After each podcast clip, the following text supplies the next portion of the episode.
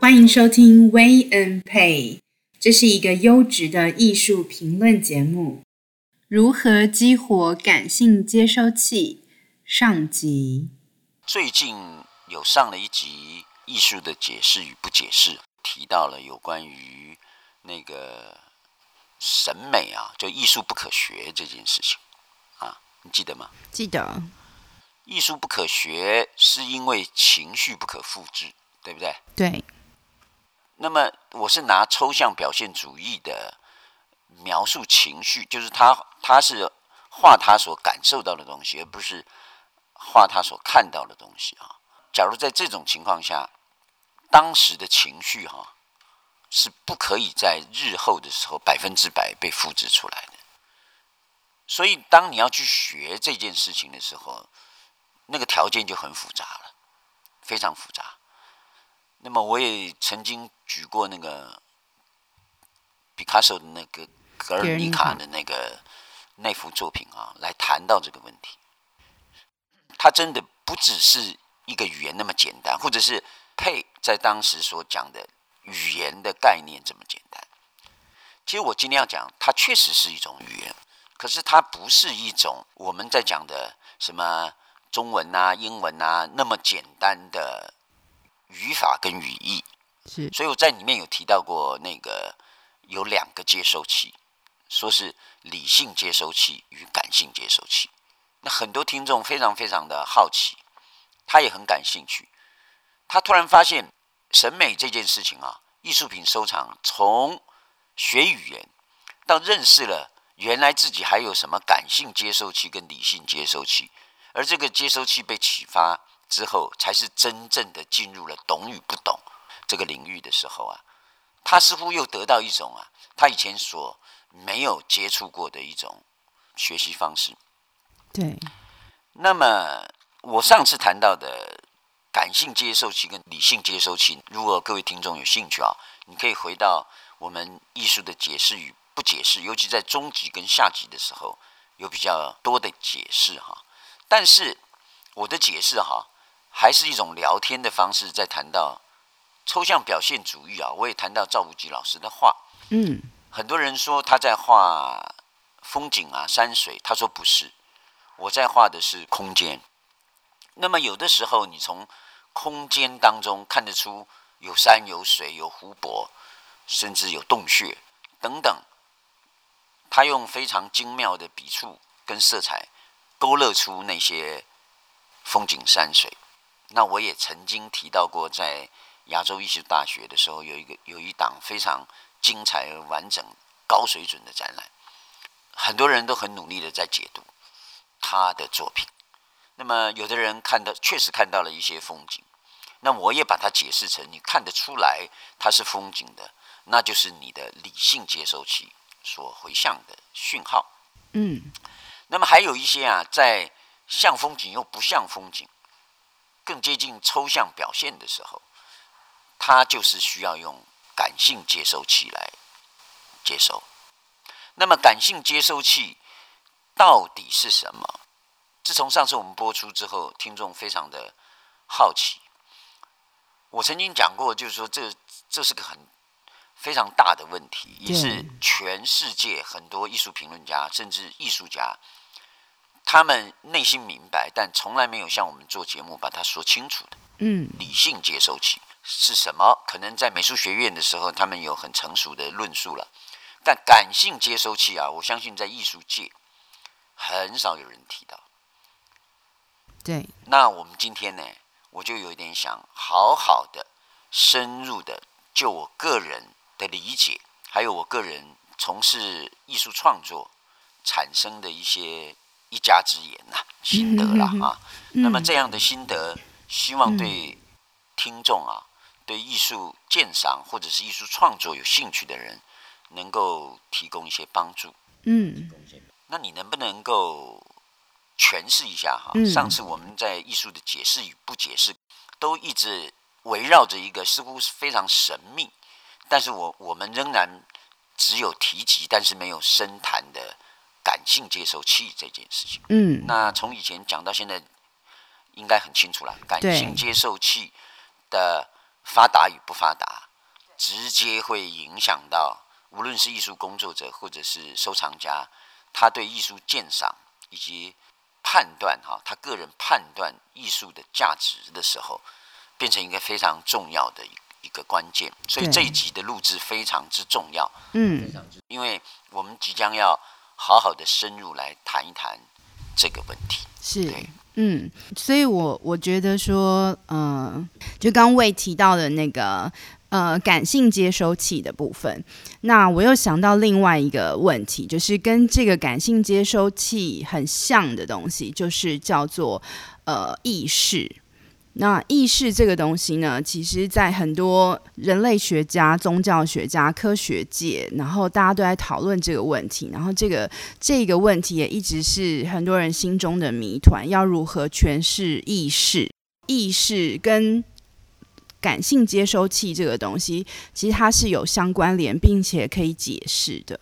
你刚才非常跳跃的谈了一个非常非常关键的一个名词，嗯，叫意识，对。那你这个跳太远了哈！哦，是。我现在先啊，想把它拉回来。好。哎，从这个艺术的不可学，到艺术的解释与不解释，到感性接收器到底是为何物啊？这个整个脉络，它是一脉相承的问题。嗯。就是我们做节目呢，它不是想哪儿说哪儿的啊。不过你既然谈到意识呢，我我为了修复你这个跳跃呢。我要讲一个名词，叫潜意识，啊，其实我们人类的意识是分两种，一个叫显意意识，一个叫潜意识。其实这个意识的显意识与潜意识啊，我今天主要不是要来解释它，不过我可以简单的说，显意识它是顾名思义就是显于外在的意识，这个意识可以被察觉。自身可以察觉，甚至他人可以察觉。可是潜意识，非但他人不容易察觉，自身恐怕也不容易察觉。嗯，没错。那么，因为你谈到的意识跳得太远，我必须把这个东西圆一圆哈。嗯。那既然你讲意识，我前面加个字就潜意识。那我今天要谈到的感性接受器，就是潜意识的能量侦测。潜意识的能量侦测，对对对，嗯，我不知道你有没有听过哈，有一个名词叫灵商，灵商就是我们在讲智商、情商之外，还有一个灵商，嗯，比较少听过，就，就是 I Q 啊，E Q 跟所谓 S Q，spiritual quotient 就是灵性的商数，商数就是除法，它是一个平均值，嗯，I Q 呢，intelligent，嗯，quotient 就是智商的，嗯，啊，emotion quotient。当然，我们讲灵商有点像在讲神秘学或哲学啊。其实我今天的重点还是艺术哈，但不是要讲到哲学，对，或者是神秘学啊。嗯，但是我却要从灵商 SQ 切入，谈到我们感性接收器的问题。嗯，好，嗯，那灵商呢，它主要就是在侦测哈人的一些直觉思维的能力。这种是一种心灵智力，心灵智力。啊，心灵智力，嗯，这个心灵智力哈，它存在的一种立场哈，力量的场域啊，那么我就称之为潜意识的能量场，潜意识的能量场，对，好，那我要讲说万事万物啊，嗯，都有这样的立场在，啊，只是说你接收得到，接收不到，当然一一幅艺术品啊，也。或者是一个雕塑，或者是一个平面作品，或者是甚至一个行为艺术、一个电影、一段音乐，都有这样的能量场。是。那么只是说，有的人他可以接受到，那么有些人他接受不到。为什么我要谈灵商呢？我刚才就跟各位听众报告过，我是准备跟意识搭一个桥，就怎么、哦、为什么灵商跟意识有关系哈？其实人类的意意识哈，就当今的科学而言呢，它被分析啊。在我们脑部的位置啊，有所谓左脑跟右脑，嗯，是不是？对。那么大家一定都知道，我想这件事情是一个科普常识了哈。嗯。说我们的左脑，它是负责分析、计算啊那些理性的事物。嗯。它里面有很多部位是负责这一块的，而我们的右脑是负责情感、情绪、直觉、艺术创造等等的，所以我们我们又把右脑称为创造脑，嗯，又称为创造脑。那么这个这个这个创造脑呢，它在人类的科学当中被研究的啊，还是比左脑少一点，嗯，对，但是它却长在同一颗脑袋上面。所以我们在讲右脑的感知的时候，大部分都跟计算分析无关，都跟直觉、情绪有关。是啊，嗯。那么我们说，我当我们在测试，就像我们 IQ 跟 EQ，它可以被测试嘛，它有一个度量标准。嗯。其实灵商也应该有一个度量标准。那么它在它在度量的的部分，很可能哈，我讲很可能，因为我我也不敢。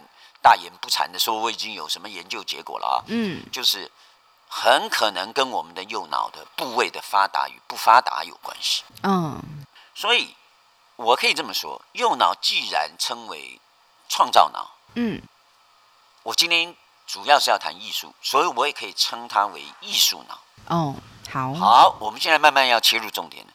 所以我们的艺术脑是真实存在在人脑里面的，而我们今天所讲的题目啊，假如前面的铺陈呐，在讲感性接收器的时候，那我跟各位报告，嗯、这个接收器所存在的位置，极有可能就在那个创造脑是的所在地，极有可能就在我们人类的右脑的部分。嗯，那么我们的对于感性事物的接收能力，极有可能。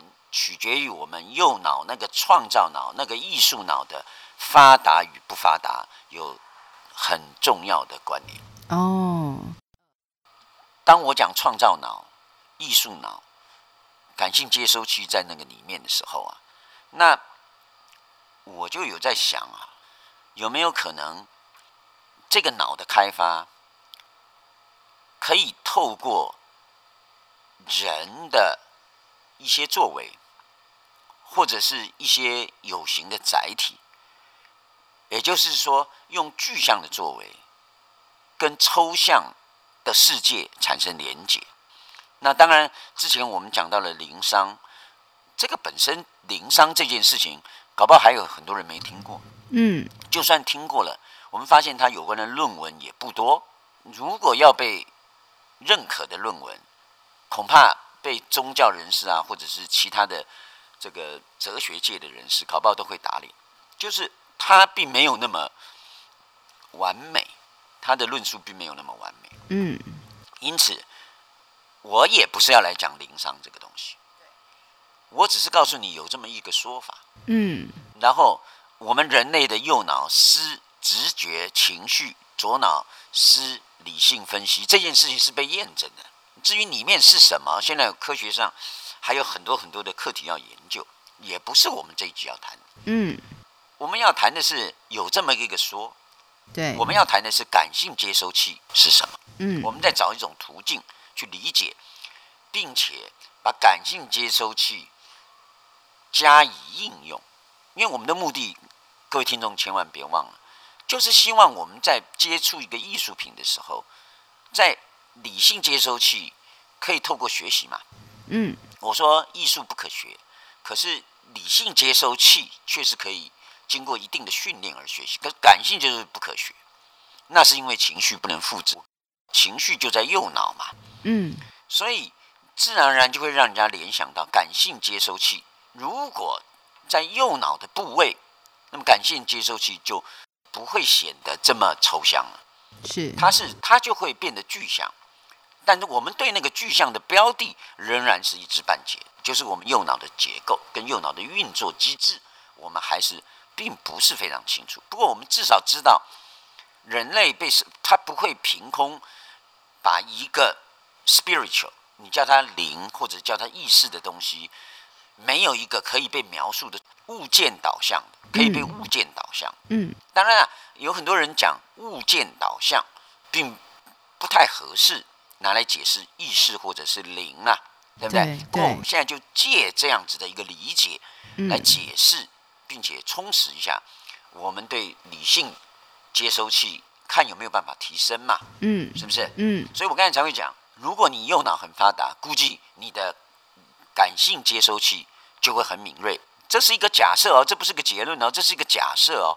背上这个假设，如果是对的情况下，则感性接收器似乎就可以深谈了。嗯，啊，我是这个意思的。嗯啊，嗯嗯我并没有意思要谈生物学，也并不是要谈这个哲学。对啊，我要谈到是借用这样的假设去切入到我们感性接收器，它视为何物？spiritual 的开发，它是跟我们这个感性接收器的开发，对，应该是有关联的。假设你不反对的话，嗯，对不对？可以画上等号吗？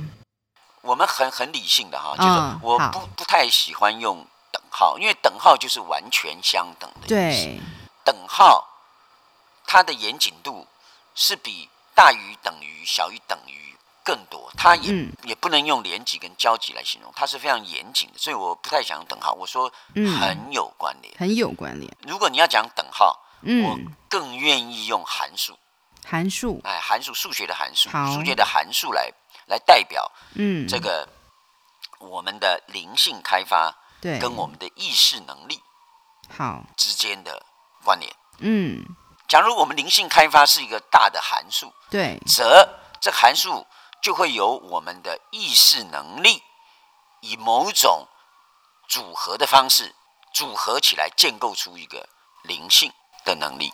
是。就灵性是大于意识的，假设是这么说，这是假设啊，假设对，好，也就是灵性是由意识组成的。嗯，也就是说，当我们要做灵性开发的时候，对，我们就不能不去面对意识意识这件。事，对，要去定义，或者是要去给他一个说法。是，所以那个意识啊的组成，假设我们就把它定义为灵性啊，就意识组成灵性啦，就这么讲啊。意识它能够以某种组合建构出灵性，那么这样子，我们灵性开发跟意识的能力的开发就可以有关联了。对，那至于什么关联来引用这样的假设？那假如我们把灵性的开发与意识能力的开发结合起来，那么意识又怎么被开发出来呢？但是我现在还要做一个一个节点，我们讲到这边已经慢慢慢慢靠近我们的目标。你别忘了我们的目标是什么？我们的目标是感性接收器，艺术里面很神秘的感性接收器。对，怎么认识它？怎么训练它？本来说不可学，也是因为它。那我们现在还是企图想要学，所以深谈感性接收器这件事情，并且对于它的运作机制以及怎么操纵控制，嗯，形成了一个非常有趣但听起来有点神秘兮兮的一个话题。嗯，那就是意识能力的开发，因为我们的目标是，一旦我们意识能力的开发能够说的稍微清楚的时候，我们自然感性接收器的控制以及它的运作机制，我们就会有一定程度的了解。嗯，那你的感性接收器如果能了解到那个程度，那么肯定你的整个鉴赏艺术品的能力提升，提升的非常惊人。嗯，所以你想让自己变成一个从业余变成职业的收藏家，或者是艺术家，或者艺术家他在创作的时候，把那种偶发性的灵光一现，嗯，作为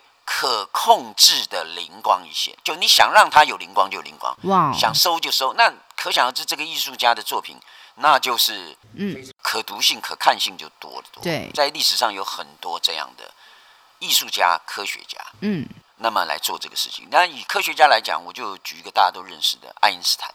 嗯，他说啊，他就讲过一段话，跟本节目的主题有点关系。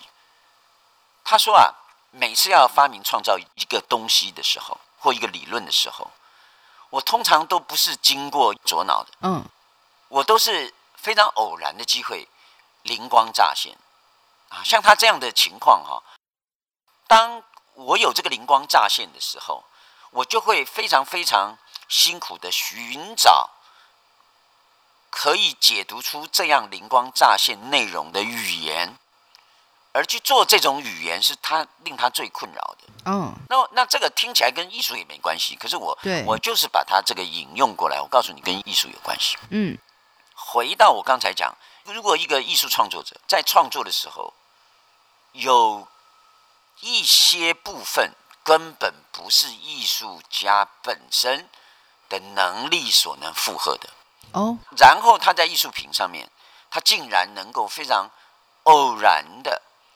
去发挥出来，就超水准的 performance。那么，我想很多艺术工作者他一定也有这样的经验。嗯，那么越厉害的艺术家，他这个几率就越高。那么越厉害的艺术家，他甚至慢慢找到了可以控制那个灵光乍现的那种频率跟规律，然后那个时候就是他创作的高峰期。对，因为是可控的因素。他可以控制，那不，这不是他还没进到控制，他就是他找到规律，哦，他知道他什么时候比较容易发生灵光乍现，哦，什么情境是啊？比如说有些艺术家他喜欢在创作的时候听听音乐啦，而且听的音乐还特别有选择，比如说古典音乐啊，或者是重金属音乐，whatever。那有些艺术家他要在特定场域才能够比较容易产生灵光乍现，嗯。那么有些艺术家需要在很安静的时候，他要灵光乍现，对，他才能创作出这个名垂青史的作品。有些艺术家他却要在很吵闹的大街上才成。所以其实好像这个就是他找到那个路径的钥匙。哎，你他还你都讲的他太厉害了，我现在讲他都没有，他还没有，嗯，现在还在门外面，他只是找到规律哦，他只是找到规律，嗯。嗯、happen 这件事情，他就知道什么时候、什么时机、什么场景、什么人事、时地物会 happen 灵光乍现。嗯，他一生都在追求这个灵光乍现。嗯，我曾经在一五年的时候写过一篇艺术评论，叫《纯粹》。嗯，有一小段谈到了，有的时候啊，艺术家在创作的时候，他经常能够创作出连他自己都不可置信的一些优秀作品。嗯，而且他并不是经常有。他是偶然有，是。那我想，我发表那篇文章之后，得到很多艺术家共鸣。嗯，他们都觉得他们确实也有。那我今天要谈到的题目，跟这个题目呢，你应该可以感觉到慢慢靠近了。对，对不对？好，意识能力跟意识能力的开发，跟感性接收器、感性接收器的发达。如果我讲这个灵光乍现的。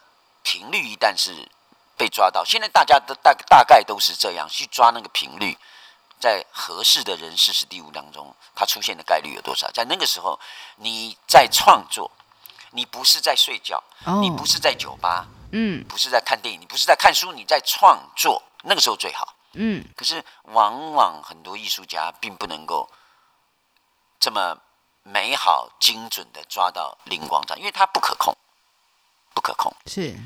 我们今天谈到了很多例子跟那些理论啊，其实都不是我要论述跟背书的。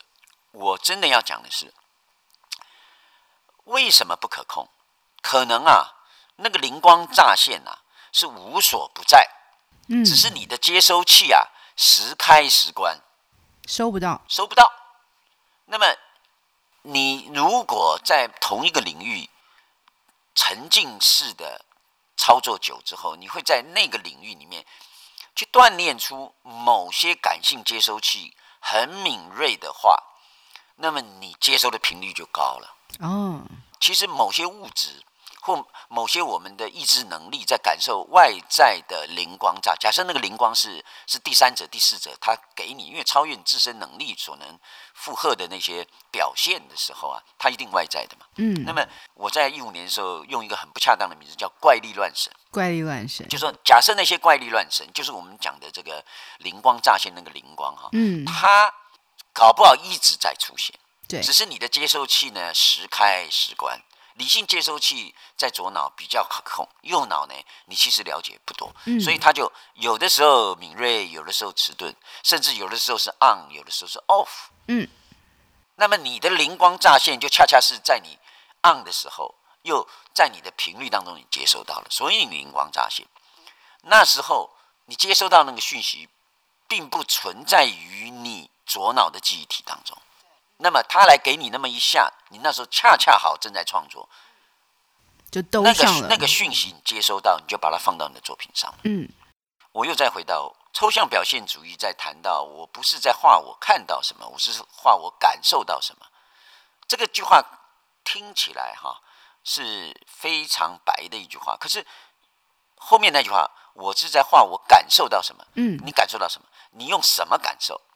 那今天我们跟各位揭晓，那就是用感性接收器感受，感受到什么？嗯、感受到灵光乍现的灵光，感受到我之前讲的怪力乱神的出现。对，恰恰好你接收到。嗯，你然后接下来就是左脑的训练，把这些东西诠释在作品上。嗯，就形成了名垂青史的作品。对，那么也就是说，假设你的作品是这么出来的，那么你的作品本身就作为一个。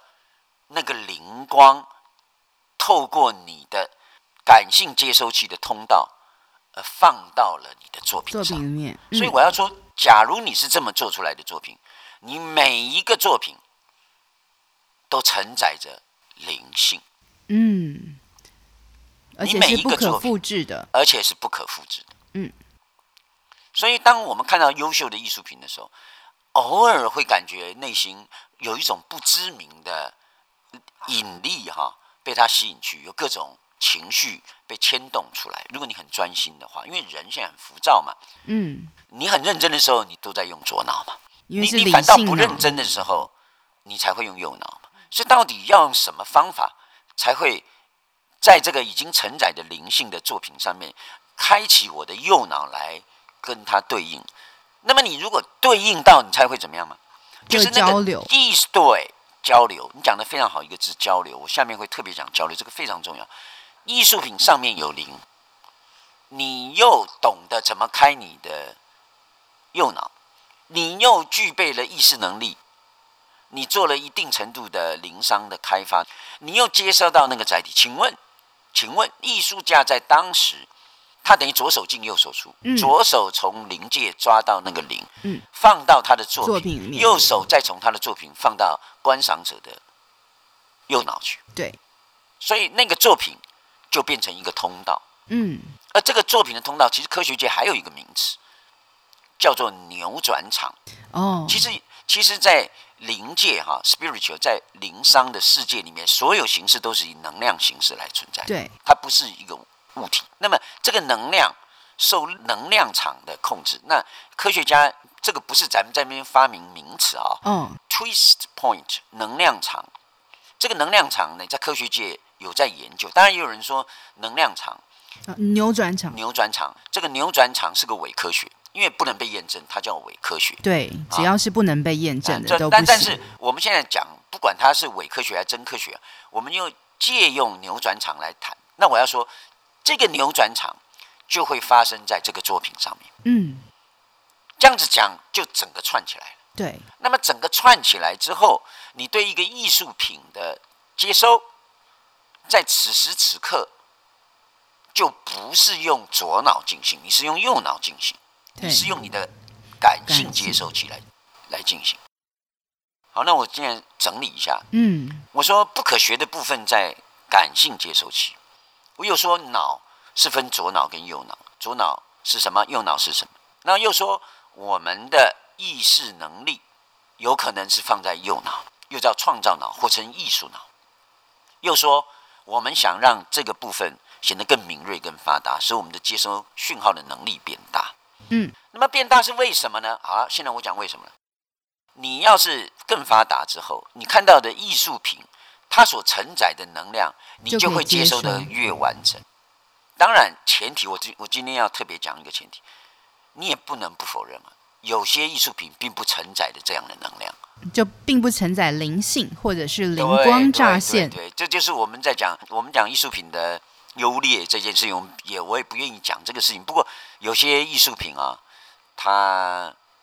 我们谈这个对他来讲啊是不存在关联，因为他根本就不是扮演一个扭转场的角色，嗯、他并没有东西可被扭转，并没有承载些什么。对，但是我要提到的是有承载些什么的艺术那种艺术品的鉴赏，所以我们本集节目是聚焦在有承载那些艺术品的鉴赏，那就必须要开辟感性接收器来接收。假如不承载的，那真的你什么接收器都不用，都不用。对，对那、嗯、那好一点的，就是说你可以开辟左脑，你就能，你不用开辟右脑，哦、你用左脑欣赏就好了。嗯。啊，当然我现在也没有在贬义任何人啊，对就是说像有一些我们有一些画匠，我们常说画匠跟画师，就是他以 临摹或者是以这个。描绘为生的那些艺术家，他根本就不可能承载什么嘛，嗯，对不对？嗯，那你要说这幅作品好不好，你用你用左脑去判定就可以。理性的，你可以用是呃，跟它的构图啊、颜色啊、配色，就是我们可以讲得出来技法的，的嗯，对，那个用的。但是我们今天谈的不是这个，对我们谈的是，你既要用左脑来辨识它，又要用右脑来辨识它的这种艺术品。嗯、对，好，那别忘了，我们是从。灵商意识能力的提升啊，灵商开发意识能力的提升，到左右脑，到扭转场，嗯，对不对？嗯，到再回到接收器。我说我们是一个优质的艺术品，我觉得是提供了一个很循序渐进的方式。尤其我们在前几集一定要先把感性接收器讲出来，让大家，要不然当你接收器没有打开的时候，听众也他对我们的节目他也没有办法真正的接收到什么东西。那我们前几集把它打开了，他要越听，他后面能够收到的那个量就会很多。所以今天讲到了这个感性接收器。已经牵扯到的意识能力的开发，我想我稍微休息一下之后，我要来谈那意识能力又怎么被开发？对，好不好？好。